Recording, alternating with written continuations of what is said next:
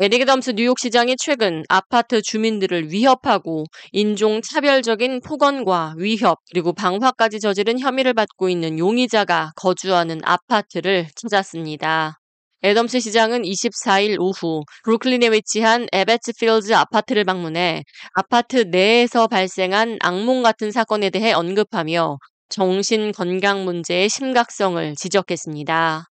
그는 아파트 11층에서 발생한 악몽과 같은 위협적인 사건을 평화적으로 해결하기 위해 자신이 할 수 있는 모든 것을 할 것이라고 약속했습니다.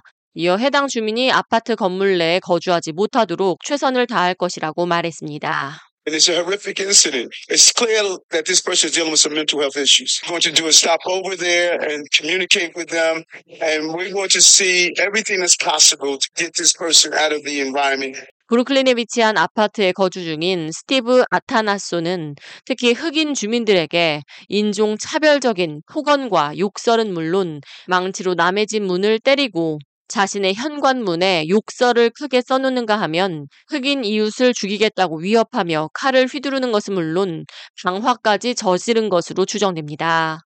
주민들은 지난 1년간 911에 신고했지만 수사당국이 그를 체포해가도 3일 내로 풀어주는 방식으로 그 어떠한 평화도 얻을 수가 없었다며 현 뉴욕시 치안 시스템의 실패를 강도 높게 비판했습니다.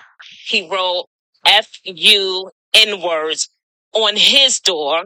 It's like the police is on speed dial. So at what point do we get justice?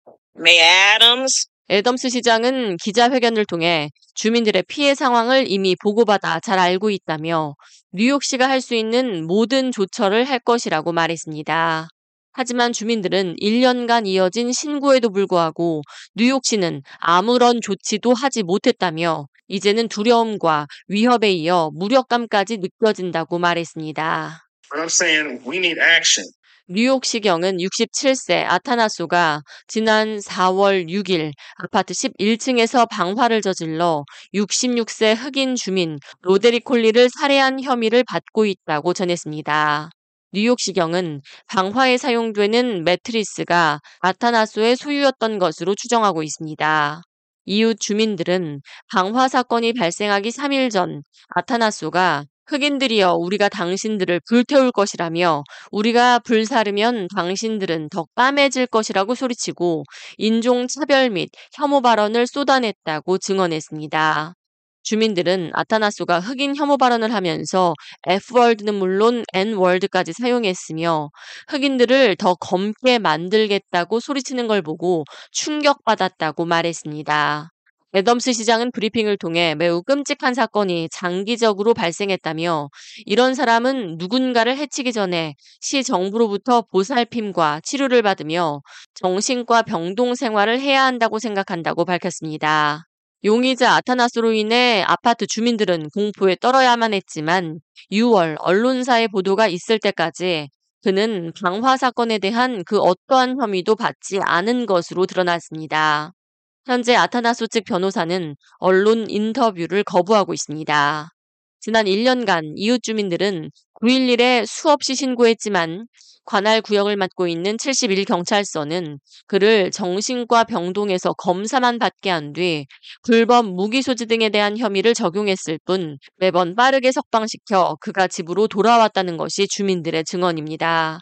또 그가 방화를 했다는 확실한 증거가 없는 한 뉴욕시에서는 무기 소지 혐의는 경범죄로 여겨져 감금할 수가 없는 상황입니다.